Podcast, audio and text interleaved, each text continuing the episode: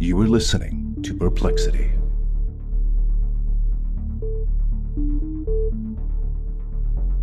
Hello, everyone, and welcome back to another episode of Perplexity, a Mystery Podcast.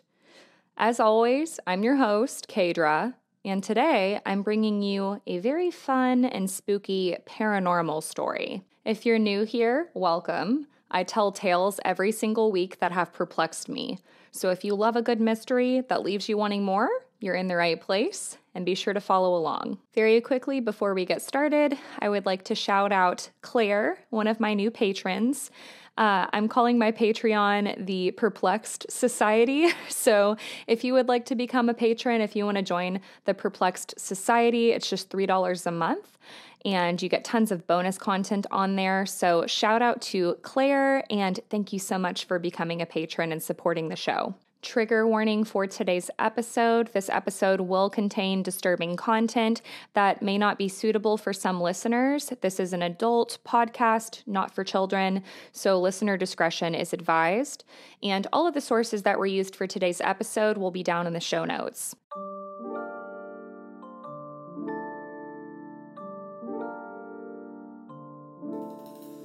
So, on the corner of 9th and Ash in Tempe, Arizona, there is this cute little restaurant called Casey Moore's Oyster House. It proudly proclaims on its website that it's an Irish pub and it's known for its Guinness.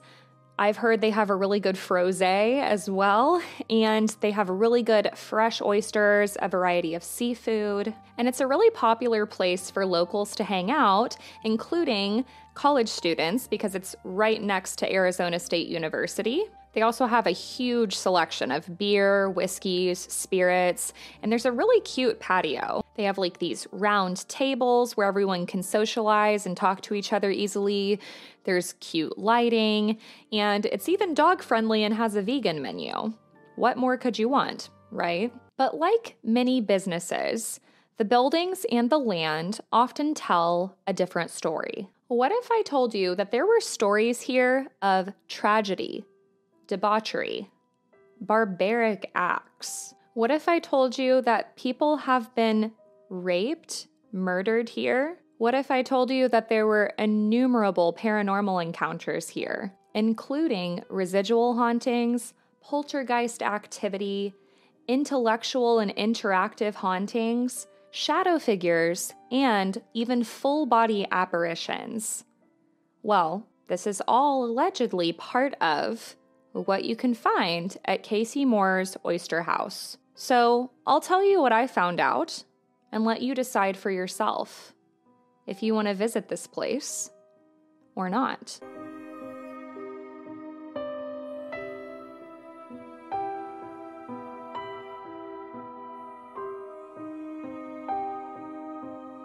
So, Casey Moore's boasts on their website that they're a local Irish haunt of Tempe. And according to several sources I found, the town of Tempe is actually one of the least haunted cities in the US. RealHaunts.com even claimed that they scoured thousands of newspapers and accounts finding very little to suggest Tempe's paranormal activity could even compare to other Arizona towns. Uh, Jerome, Arizona, for example, is like one of the most famous haunted cities here. It's super spooky. It's a former mining town with a well known violent history. And this particular area is believed to be filled with spirits today.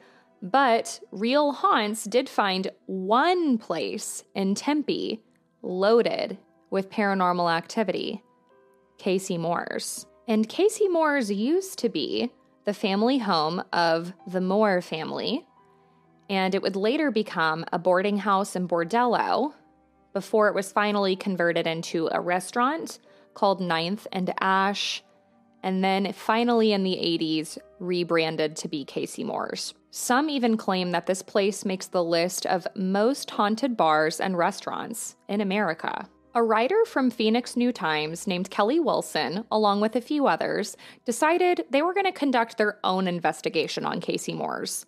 It was 2008 and Halloween was approaching. So, with permission of the co owner, Gavin Rutledge, The small amateur crew would set up camp in the restaurant's two upstairs rooms from midnight to 4 a.m. The crew even squeezed into the tiny crawl spaces located in both upstairs rooms. They attempted to communicate with the rumored spirits there, encouraging them to touch them, move objects, and reveal themselves. During the night, a fork unexpectedly would fall off the table and land on the other side of the room, close to where they were sitting. The crew immediately snapped photos of the fork, and after this brief investigation, they would look at the photographs. And this is where they saw a few orbs floating around the area. They would also later listen back to their tape recorders, which revealed several EVPs. Disembodied whispers and loud breathing was heard over their own voices. So, this confirmed that, you know, it wasn't anybody else on the team. Casey Moore, the restaurant's namesake, allegedly was a woman born in the year of 1886 to Irish immigrants. She was popular and a very talented entertainer. She enjoyed playing the piano, and today her spirit is said to linger in the restaurant's bar. Guests have reported seeing an apparition of a woman in Victorian attire, twirling around and around dancing, and sometimes even interacting with objects and visitors. Tugging on neckties, sending glasses and silverware flying across the room. Perhaps this is none other than Casey Moore, who sent the fork flying across the room upstairs during the paranormal investigation. So, as I mentioned at the beginning, long before this restaurant was here, there was the home of the Moore family. William and Mary Moore built their home here in 1910, which would be two years before Arizona became a state. William was a prominent figure in the area. He helped significantly in the development of Tempe and the state of Arizona as a whole.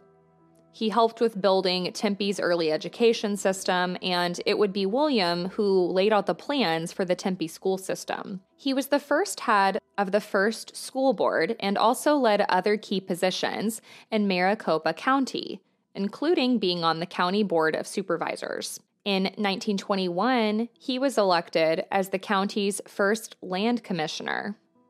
So, very prominent figure. He was a big deal. The Moore family is still pretty well known in Arizona today.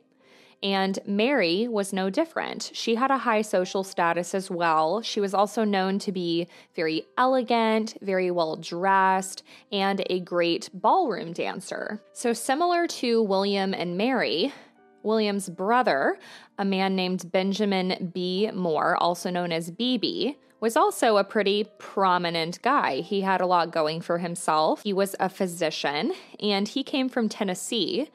He moved in with William and Mary after he finished medical school in Little Rock. He began his own medical practice and he quickly gained a reputation as their local doctor. He often made house calls, no matter how far he had to travel. Like William, BB also had his hand in local businesses and politics. He was involved in the power companies, the local ranches, real estate, and other important businesses. He even helped William later with the Tempe School Board and their Board of Education. So, all of this to say, it's pretty clear that the Moore family was doing incredibly well for themselves, but in 1929, everything would change.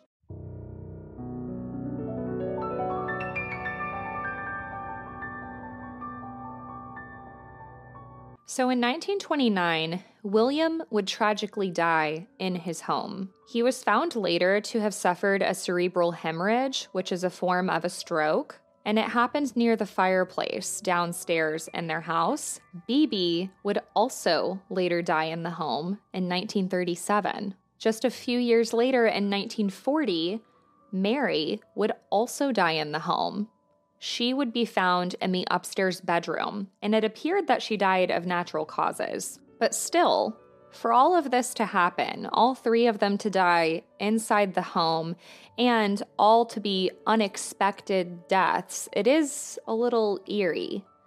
And of course, this would be a huge deal. This was the Moore family. They were like one of the number one families, if not the number one family in Arizona. They kind of built this town from the ground up. So it seemed like the Moore family legacy was no more. But today, the Moores still seem to be making a name for themselves. People have claimed to see a faint glow coming from the south facing window on the second floor of Casey Moore's. And this always happens at night. It's pointing towards 9th Street. Sometimes a woman is seen dancing alone in this window. It's around 4 a.m. She's sometimes accompanied by a man, though. Both spirits are well dressed, and many people believe that this could be William and Mary dancing the night away to the music playing in the restaurant. Other people say that Mary and William are dancing in celebration because their home was restored into a lively restaurant, allowing their infamous legacy in Tempe to live on in some way. But concerned and frightened locals have called police on at least four separate occasions. Perhaps they were worried that someone broke into the restaurant. The sightings came from three separate local families, and police have investigated and gone out every time, but they've found no sign of anyone having broken in, and the alarm system is always untouched. Police seem to always show up to nothing more than an empty, dark building with locked doors and no signs of spirits. There was a ghost hunter who even went with a small crew up to this top room and she danced, hoping to stir up energy and welcome Mary and William. And they caught an orb on camera, similar to the other investigation team. She also heard several EVPs, and after she felt like she was being followed, and she said this out loud, they picked up someone whispering, Hey. Later, when it was time to leave, she said out loud that she didn't want to leave, and they picked up another EVP that appeared to say, Please don't leave. Tables, chairs, and table settings are often set up every evening, you know, for dining. And often what happens is the next morning, the tables, the chairs, the utensils, what have you, they're all messed up and found in different places than where they were left. Perhaps this is Mary or Casey Moore setting up the restaurant in the way that they like. Paintings have also been known to fall off the walls. Cabinets have been slammed shut. Ceiling lamps have been found swaying back and forth, and this is often cited by customers for no obvious reason. Chairs and bottles have been knocked over. And there was even an account of a photo frame coming off the wall and being launched across the restaurant. The nail was still in the wall, so it was as if someone lifted the picture up and just threw it across the room. But perhaps one of the most frightening popular sightings is one that occurs during business hours, and it's the sighting of a young female spirit with long, dark hair and light eyes. She's often said to have pale skin and be very beautiful. And she's often sighted out of the corner of customers' eyes, like in their peripheral. She'll be hovering on the stairs or in the kitchen area, just watching and seemingly waiting for you to lock eyes with her. And the second that you turn your head and look, she vanishes in an instant. Locals have theorized that this woman was murdered in the building when it was a bordello. So, who is this mystery woman?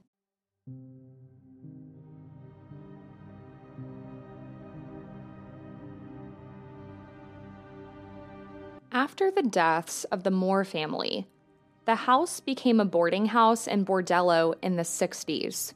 Before that, it was vacant. Teens and young adults would pass through and there are a lot of rumored accounts of big parties, drinking, and drug overdoses happening here. There have even been stories of rape, murder, and suicides. One of the most well known stories is of a young woman rumored to have been named Sarah. Sarah allegedly was a student at Arizona State. She lived in the boarding house and was raped, strangled, and murdered in the year of 1966 by a male friend in her own bed after rejecting his sexual advances. The bed was located in the blue room upstairs. Her body was found the next morning, and the assailant was never caught. Perhaps this is the woman with light eyes and dark hair that many customers of Casey Moore's have seen today. Customers who have seen her claim that she seems to be most active when couples are in the restaurant. It's almost as if she's expressing her displeasure after the trauma and horror that she experienced herself. So, after the deaths of the Moores and the death and darkness of the boarding house and bordello, it's like the land needed rebirth and cleansing. So the building was bought in 1973 and refurbished into a restaurant called Ninth and Ash. The restaurant struggled, scraping by with mild success. But by the time it was April 1987, things would turn around. A woman named Patty St. Vincent would purchase the restaurant, and part owners Gavin Rutledge and David Arkules Patty recalled the seller telling her, quote, Congratulations, you just bought yourself a haunted house, end quote. And the place rebranded into what it is today the successful, vibrant restaurant of Casey Moore's. So when Patty bought the restaurant, initially she didn't think much of the previous owner's claims that it was haunted, and everything seemed normal. But one night after closing up, Patty would have a pretty spooky encounter.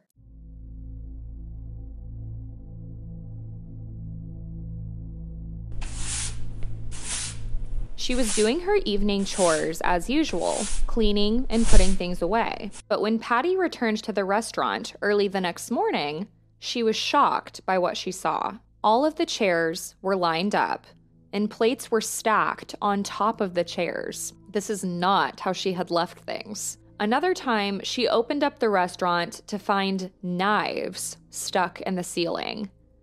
Forks and knives had been found stuck to the cloth ceiling in the blue room, where Sarah was allegedly murdered. At least half a dozen times, according to David Arkules, this would happen.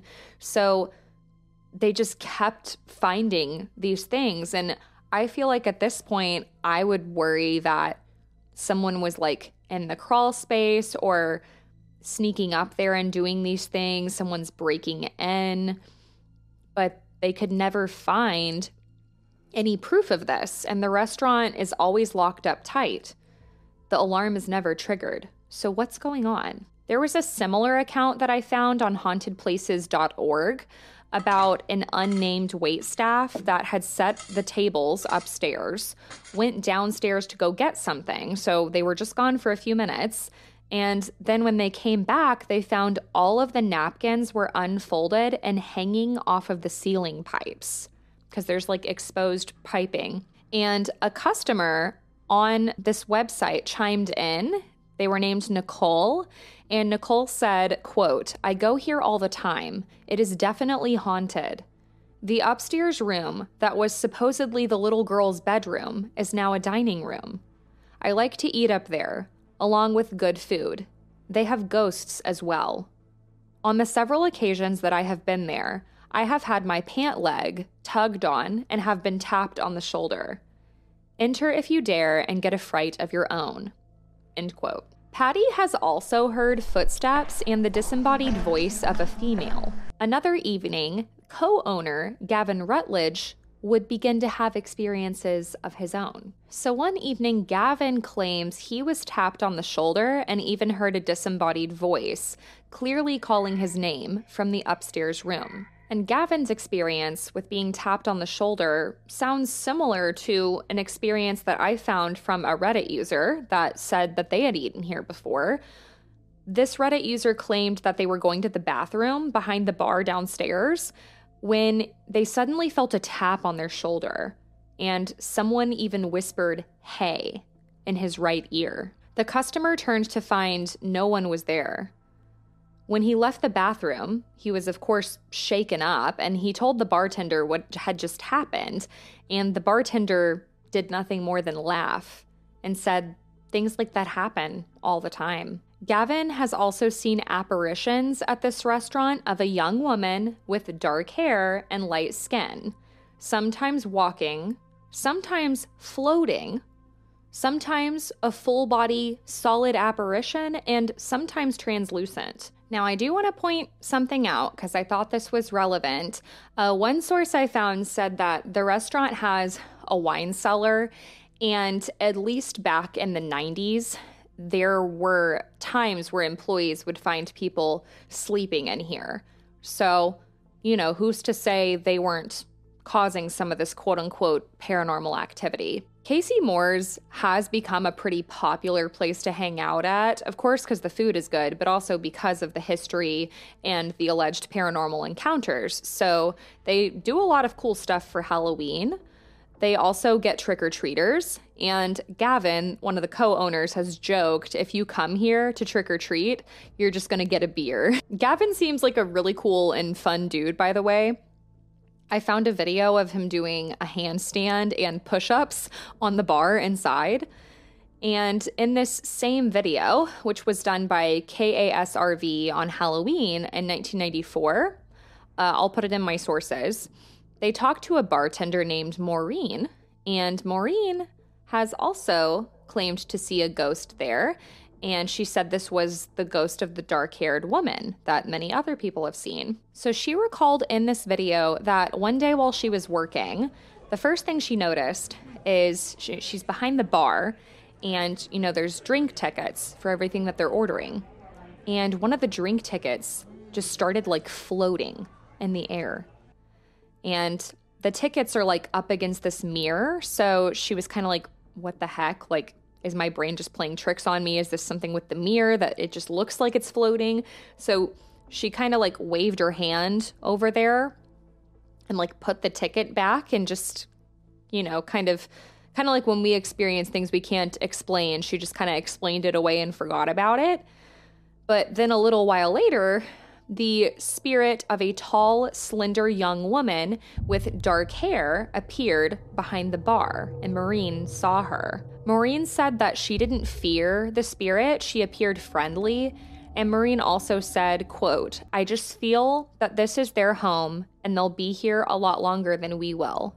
End quote. And I don't know if it's still here, but it seems like there was a dumb waiter here at one point, and allegedly some of the wait staff have seen the dumb waiter operating by itself. So, lots of interesting things happening. Last but certainly not least, I did find some videos of a paranormal investigation team here from Halloween. It's the Haunted Stories YouTube channel if you want to check it out with Scott Latea. And they had quite a lot happen. They had two of their infrared cameras go down, like the batteries just drained and they suddenly went dead. They heard footsteps in the upstairs area. Their REM pod went off and they felt several cold spots. And what's really crazy too is that all of the things I just listed happened all at the same time in just the span of a few minutes. So that must have been really intense for the team. They also got some disembodied whispers and voices that they were able to pick up and listen back to later with their equipment. They have a lot of individual EVP clips too that they've uploaded. It sounds to me like multiple spirits. And that's interesting because one of the interviews that I watched with Patty and the other co owners is they believe that there's like four different spirits there. One EVP I heard, I didn't quite understand at first. The EVP is croaky. It sounds like it's coming from maybe like a middle aged man. And it appears to say, It hurts more. It's the sand, mama. And I listened to it several times. And I, this is after I'd already learned the history of the house and everything. And I was like, I don't get it. Like, who would this spirit be? But then I thought about the Dust Bowl. And the Dust Bowl was an infamous and deadly natural disaster caused by severe drought that affected much of the United States during the 1930s. This was also, of course, during the Great Depression. There were poor farming practices, primarily attributed to the large number of small family farms, compounded by the severity of the damage. While the Dust Bowl was mainly in the Midwest, the socioeconomic repercussions transformed the nation, especially in Arizona. So, the Moore family, at least some of them, would have still been living here at this time, but I kind of wondered what if someone died, like on that land during the Dust Bowl? This could have been the spirit of a man who suffered from dust pneumonia. Who knows? It hurts more. It's the sand, mama. Like, that makes sense to me. Also, at one point, this investigation team went into the crawl spaces and they saw something moving around and it like really scared them. They left immediately. They seemed pretty shaken up. And when they concluded their investigation, they said that Casey Moore's is more than likely haunted. I also text one of my friends, uh, Cassidy Liston, who I just did an episode with last week, because I remembered she said she has family in Arizona. So I just asked her if she had ever heard of this place, and she said that her dad lives in this area and that this bar was a big part of her younger years. And she also said that it is for sure haunted and that the bartenders kind of know if you're closing up at night, whoever's coming in the morning to not blame the night staff if there's a bunch of stuff moved around. So if you're ever in Arizona, maybe take a little trip down to Tempe and visit 850 South Ash Avenue.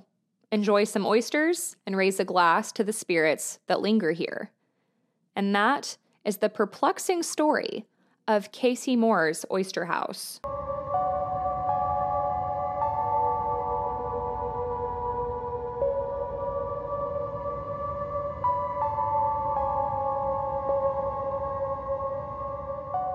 So, what do you guys think about these reports? Do you think this place could be haunted? I'm really curious if anyone else has ever been here before and if you've had an experience. Part of me is skeptical and feels like this could be a way to just drum up business. But what really gets me is the reports of the couple dancing in the window coming from three separate families. And it always happened around the same time each night. The police responded. There was no sign of a break in, the alarms untouched. And the stories were always identical to each other. And I also can't help but feel unsettled after listening to those EVPs. Also, I have heard some whispers that Arizona State is quite haunted. So Arizona people, let me know if you know anything about Arizona State or if you want me to do an episode on that. Arizona State also, and this is a fact, has miles of tunnels underneath. So there's like some conspiracies about those tunnels, and you know, it's kind of eerie. So, might be an interesting thing for us to look at. And like I said at the beginning, ASU is just like a quick walk to Casey Moore's, so just something I stumbled across. So I hope you guys enjoyed today's episode. If you did, be sure to follow along. If you're watching on YouTube, I would love it so much if you hit that subscribe button. And if you're listening on a podcast platform, please leave five star reviews. You can leave reviews on Apple and Spotify. You can, you know, subscribe, follow, depending on what podcast platform you're listening on. And on Spotify, you can even let me know what you think about this episode by leaving a comment. I would love to hear your feedback. Remember, if you want more content, if you want to support the show, you can always join the Perplexed Society, the Patreon, just three bucks a month. In the show notes, you can also find other ways to support me, like getting some merch, which I am wearing my um, lavender long sleeve right now of the new UFO design. I love how it turned out. The colors are really good. So you can get some merch. There's also my buy me a coffee link down there. So all of that is appreciated. Thank you so much. You all are amazing. I hope you have a great week and stay safe, and I will talk to you next week. Bye. Thank you for listening to Perplexity, a mystery podcast, hosted, written, and produced by Kaydra Brennan. If you enjoyed today's episode, tell the world about it by going to Apple Podcasts or Spotify and leaving a five star review. It helps the show more than you know. Contact, support, and merch links can be found in the episode description. And if you have a story to share or a topic request, send an email to perplexitymysterypodcast at gmail.com. Kaydra would love to read your story on the podcast. Until next week, stay curious.